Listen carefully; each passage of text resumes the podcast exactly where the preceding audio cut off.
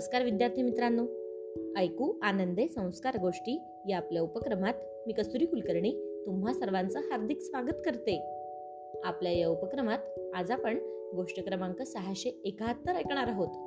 बालमित्रांनो आजच्या गोष्टीचे नाव आहे बुद्धीच सर्वश्रेष्ठ. चला तर मग सुरू करूयात आजची गोष्ट. एकदा एका गावात दोन व्यक्ती आपापसात भांडत होत्या. एक जण धनाला म्हणजेच पैशाला. तर दुसरा बुद्धीला सर्वश्रेष्ठ म्हणत होता. काहीच मार्ग निघत नाही हे पाहून मग ते दोघेही त्या देशाच्या राजाकडे गेले आणि न्याय मागू लागले. राजाही काही निर्णय घेऊ शकला नाही. त्याने एक पत्र त्या दोघांना दिले आणि त्या दोघांनाही रोम देशाच्या सम्राटाकडे पाठवले.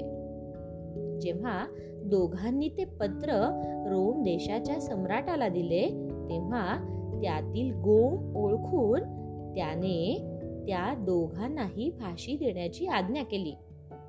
हे ऐकताच दोघांनीही एकमत करण्याचे ठरवले. आपले प्राण वाचवायचे ठरवले. मग बुद्धिवानाने धनवानास म्हटले तू समजतोस धन मोठे आहे पैसा मोठा आहे तर तुझ्या पैशाने. आता आपल्या प्राणांची रक्षा कर बघू. धनवानाचे प्रयत्न कामी आलेच नाहीत. मग त्याने हार पत्करत बुद्धिवानास प्राण रक्षण करण्याची विनंती केली. माझे चुकले हे कबूल केले. पण आता तुझ्या बुद्धीचा उपयोग करून दाखव हेही त्याला सुचवले. तेव्हा बुद्धिवान म्हणाला फाशीवर चढताना आपण एकमेकांना पुढे ढकलायचे. पुढची गोष्ट मी सांभाळून घेतो. त्याप्रमाणे त्या दोघांनीही केले. प्रथम फाशी जाण्यासाठी दोघे धक्काबुक्की करू लागले. तेव्हा रोम देशाच्या सम्राटाने कारण विचारले. बुद्धिवान म्हणाला आमच्या राजाला ज्योतिषाने सांगितले आहे की मी जेथे मरेन तेथे भयंकर दुष्काळ पडेल. आणि माझा मित्र जेथे मरेल तेथे महामारी पसरेल. त्यामुळे मी मरण्याचा विचार करतो. कारण लाखो लोक महामारीपासून बचावतील.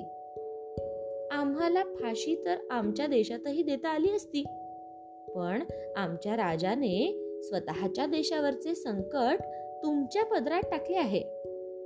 आता कुणाला फाशी देता ते तुम्हीच सांगा. त्याबरोबर रोमच्या सम्राटाने दोघांचीही सजा माफ केली. आणि अशा प्रकारे बुद्धिवानाने धनवानाचा जीव वाचवत स्वतःचाही जीव वाचवला. गोष्ट इथे संपली. कशी वाटली गोष्ट मित्रांनो? आवडली ना? मग या गोष्टीवरून आपल्याला एक बोध होतो बघा. तो बोध असा की बुद्धी ही सर्वश्रेष्ठ आहे. येतं ना लक्षात? चला तर मग उद्या पुन्हा भेटूयात अशाच एका छानशा गोष्टी सोबत आपल्याच लाडक्या उपक्रमात ज्याचं नाव आहे ऐकू आनंदे संस्कार गोष्टी. तोपर्यंत नमस्कार.